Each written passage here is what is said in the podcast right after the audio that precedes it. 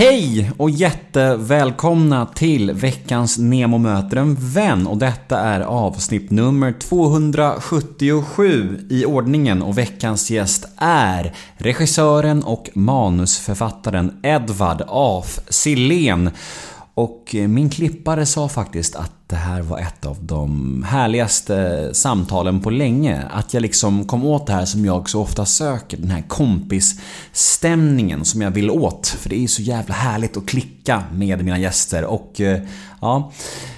Min klippare sa att det var precis så här och det är inte svårt att klicka med Edvard af Sillén. Han är jävligt älskvärd och mysig och eh, jag tycker ni borde följa honom på Instagram och Twitter för han är väldigt rolig, väldigt rapp och eh, en likeable människa, helt klart. Veckans avsnitt är ett podmi exklusivt avsnitt, vilket betyder att det ni kommer att få höra här hos mig nu är en liten teaser av mitt samtal med Edvard. Ett smakprov om man så vill. Och om ni vill höra avsnittet i sin helhet, ja, då ska ni gå in på podmi.com eller ladda ner podmi appen Och väl där inne så kan ni antingen välja en prenumeration på hela Podmis fantastiska utbud och då får ni tillgång till exklusiva avsnitt från Rättegångspodden, En mörk historia, Mordpodden och massa andra kvalitetspoddar. Och det paketet kostar 69 kronor i månaden. Eller så klickar ni er vidare specifikt endast till Nemo möter en vän och då kostar det bara 29 kronor i månaden.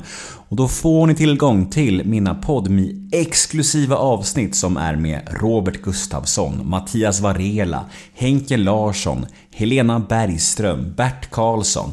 Ja, ni hör ju, det är många tunga episoder som gömmer sig bakom Podmis lilla betalvägg. Så jag tycker att eh, ni borde prova det. Och oavsett om ni väljer paketdealen hos Podmi eller bara Nemo möter en vän specifikt så får ni första månaden helt gratis. Och det är ju ingen bindningstid och heller ingen reklam. Så jag tycker alla borde prova i alla fall gratismånaden, för gratis är ju som bekant jäkligt gott.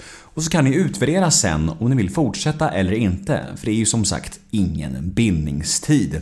Och dagens avsnitt, ja det klipps av produktionsbolaget LL Experience AB som bland annat producerar Göteborgs podden.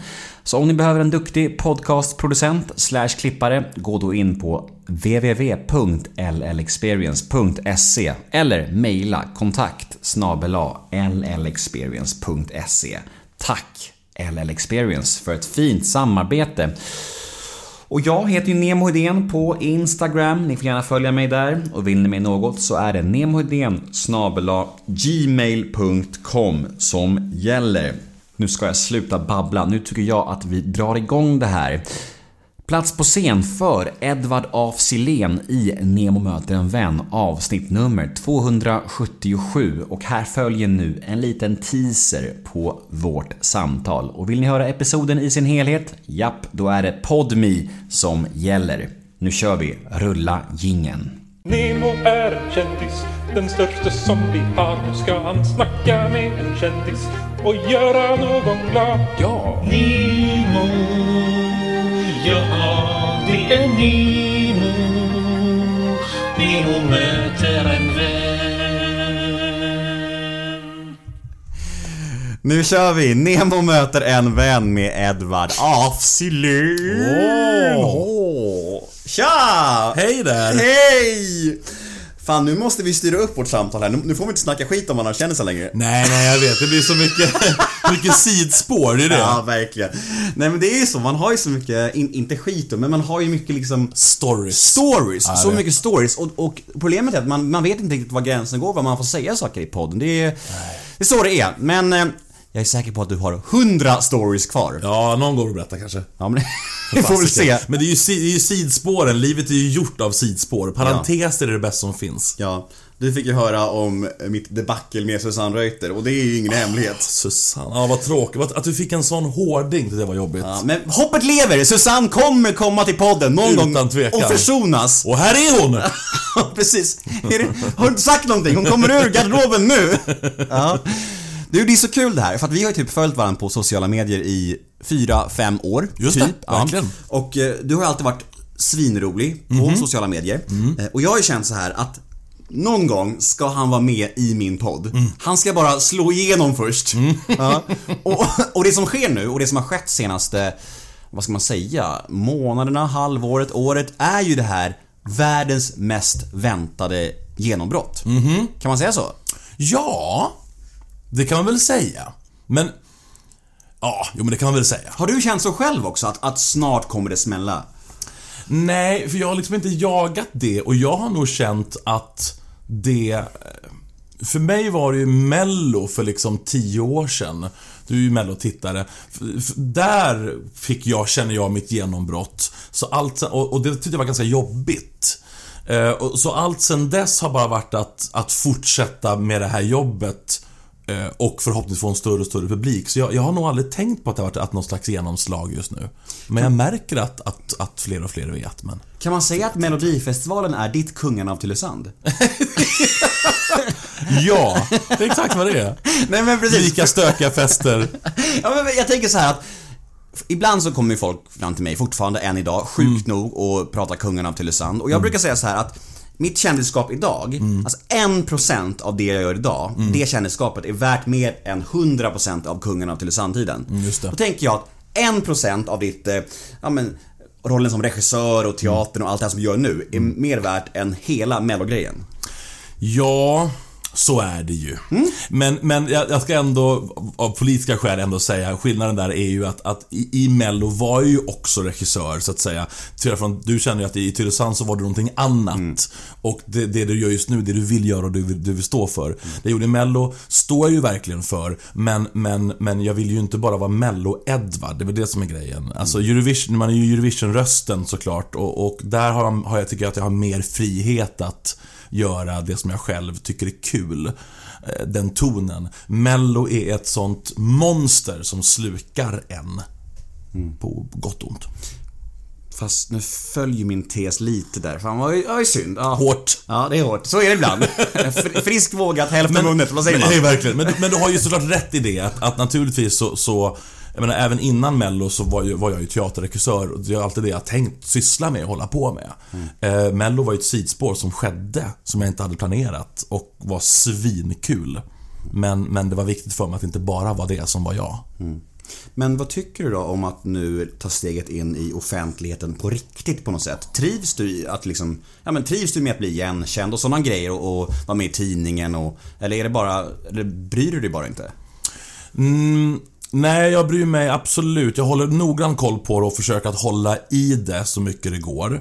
Um, därför att jag har ju mått väldigt bra av att vara bakom kulisserna figur. Alltså jag blev regissör och manusförfattare därför att jag hade scenskräck. Så jag började stå på scen, men mådde så dåligt av att jag slutade stå på scen. Så att jag vill inte komma tillbaka till en punkt där jag nu ska liksom vara i, i, i, i frontljuset, för det mår jag ju inte bra av. Jag tycker det är jobbigt. Att, bli, att bli igenkänd för mycket och att, att, att bli bedömd hela tiden för saker. Jag tycker om att stå bakom saker. Så att nej, där håller jag noggrann koll på, att det inte blir för mycket. Var det bara scenskräcken som gjorde att du föredrog att stå bakom scenen? Eller var det flera aspekter? Nej, det var nog... Jag tror att allting hände av en anledning. Jag tror att jag skulle dit egentligen, bakom scenen. Men det är så jävla svårt att vara liksom 12 och tänka att jag ska bli regissör. Utan man tänker att jag ska stå på scen. Det är den tydliga vägen dit. Så jag trodde, jag trodde nog alltid att det var det det var. Ehm, men jag tror inte att jag ska vara där. Jag, jag, jag är bättre på att eh, planera, skriva, tänka och få andra att, att peppa andra att göra saker. Jag går ju igång på den delen av det. Men att regissera är ju, ja, 75% psykologi. Eh, att få skådespelare mer eller mindre känsliga, mer eller mindre ehm, envisa eller medgörliga, vad det än kan vara för någonting. Känsliga förstås, att få dem att göra det som du vill de ska göra. ehm, men få fram det absolut bästa i dem. Det, det handlar ju om psykologi. Fast när man träffar dig nu eh, och när man följer dig på sociala medier så kan man ju faktiskt lätt tänka sig att du är en sån som trivs med att vara i strålkastarljuset. Ja. Ja, jag förstår det. ja, nej, det, det, det, det, det gör jag ju inte. Nej. Men med sociala medier, jag lägger ut roliga saker. Jag, jag, jag, jag dör ju för att underhålla. Det är det bästa jag vet. Så att det är ju Men jag lägger inte ut klipp där jag själv gör roliga saker eller säger så mycket roliga saker eller filmar mig själv när jag går igenom någonting. Utan jag filmar, jag är mer ett åskådaröga och så filmar jag av saker tycker jag. Eller lägger ut bilder. Eller kommenterar samtidigt. Jag tycker ehm, att det är, det tycker jag är roligt. Men- Underhålla är det bästa jag vet. Mm. Så varje show som du regisserar så har du som krav att få gå ut på, på scenen sen efter och få applåder också. nej, nej, nej, verkligen inte. Tvärtom så uh, vägrar jag det ibland. Alltså, abso- Ah. Absolut. Men det, det måste vara på rätt sätt det där. Vi som är bakom scen får inte bli större än de som gör jobbet. Alltså det är ju, tycker jag är det viktiga. Det går ut över en själv då. Om, ditt e- om din egen ton är högre än verkets ton så är det någonting som är fel. Däremot så är jag väldigt lycklig. Alltså jag kan tycka ibland den finaste komplimang man kan få är när folk säger att att jag kände, jag, kände igen att det där var du, eller jag kände igen din ton i det där. Eller jag såg en gras och tänkte att det där måste han ha gjort. Det blir jag jätteglad, för då betyder det att man har en ton som folk kan känna igen. En slags DNA. Mm, och lite DNA. Men eh, nej, att stå på scen är panik. Vad är då det roligaste med hela den här världen som du är en del av? Den här showbiz. Och vad, och vad är det tråkigaste och jobbigaste? Mm, Mm, jag börjar med det tråkiga. Det tråkigaste tycker jag är att det är att de elaka att man är i publikens på något sätt öga, att man är i, något, i skottlinjen för tomater kan jag tycka är, är konstigt ibland. Inte minst när det bara handlar om underhållning. Ehm, så, så Twitter är ju en plats jag är väldigt kluven till och hänger mindre och mindre på. Och det har varit ända sen, sen Mello och Eurovision, att, att det, det är så konstigt att folk reagerar så hårt på så små saker. Ehm, det är bara underhållning, det är bara TV, det är bara teater.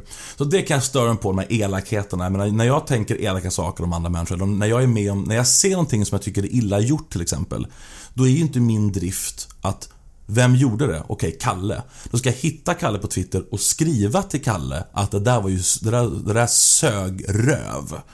Det, den, den driften finns inte i mitt DNA. Och det förstår jag inte att folk gör. Jag förstår inte den. Jag förstår inte driften. Att skriva till den personen så elakt du kan. Det är jättekonstigt. Om du tycker någonting var dåligt, ja men välj bort det och till någonting annat istället då. Um, samtidigt som jag också ju välkomnar att folk tycker olika. Jag har alltid gjort. Herregud, när jag klev in i Mello 2009 med Petra Mede. Jesus, vår hela ambition var ju nu fan, rör vi om med det här. Och vi gick in med en ganska hård ton. Vi, vi blev ju hatade och älskade och vi älskade det för vi ville ju ha det så. För annars är det ett glas vatten som alla tycker är okej. Men vem väljer ett glas vatten? Jag vill ju ha en tydlig smak. Jag bara fattar inte att folk ska framföra elakheterna direkt till en, det har jag aldrig riktigt förstått. Mm. Men det är också en trendgrej. Herregud, när jag var ung och såg 24 karat. Om Troy tycker det var tråkig, inte fan skrev jag in till SD, Harald, du vet. Alltså det är det är en annan tid. Vi kommenterade liksom inte manus på det sättet när vi- när vi var unga. Utan det är nu man gör det och, och tycker om de ska tycka. Skitsamma, Sikt- sidspår. Så det kan jag bli ledsen av. Ehm, det bästa med det är att jag hela mitt liv drömt om en enda sak. Och det har alltid varit att ehm, hålla på med showbiz. Det är det enda jag velat göra. Ehm, att, att, att vara med i branschen där man underhåller en stor publik. Det är det enda som jag vill, kan göra. Då måste det vara en helt magisk eh, punkt den dagen där du känner att du kan försörja dig på det här. Ja, det var, det, det, det var helt otroligt. Helt otroligt. Och det, och det är fortfarande till dags dato kan, jag- kan jag nypa mig. Ibland säger jag att Vet du vad? Om det här tar slut så är det helt okej för jag har fått göra det, jag har fått hålla på med det här. Eh, Så att det, det är vad det handlar om. Jag, jag tycker det är det vackraste som finns, att höra en publik skratta eller tycka om någonting som man har varit med och skapat. Det är det jag går igång på. Och det är ju inte att, ja, det är ju inte på liv och död. Men ibland kan det vara på liv och död. Om någon annan som håller på med någonting som handlar om liv och död har haft en jobbig dag och kommer hem och mår bra av det man har gjort, ja då har man ju hjälpt till på något sätt. Mm, exakt. Fan vad jag känner igen just det där resonemanget och det är så jävla bra tycker jag. Det där när man känner att man håller på bara med så här ytlig underhållning. Ja men det är just den ytliga underhållningen som folk som kanske räddar liv behöver för att klara att rädda liv. Precis så tänker jag med. Ja, så tänker jag med. alltså. Det är viktigt det där. Och inte minst i den tid vi lever i just nu. Klichévarning. Men ändå, det är ju så. Den tid vi lever i just nu, omringad av mörker och skit. Alltså folk längtar bort. Ehm, Ehm, folk vill fly verkligheten ett tag. Och det är vad vi håller på med. Det är kul.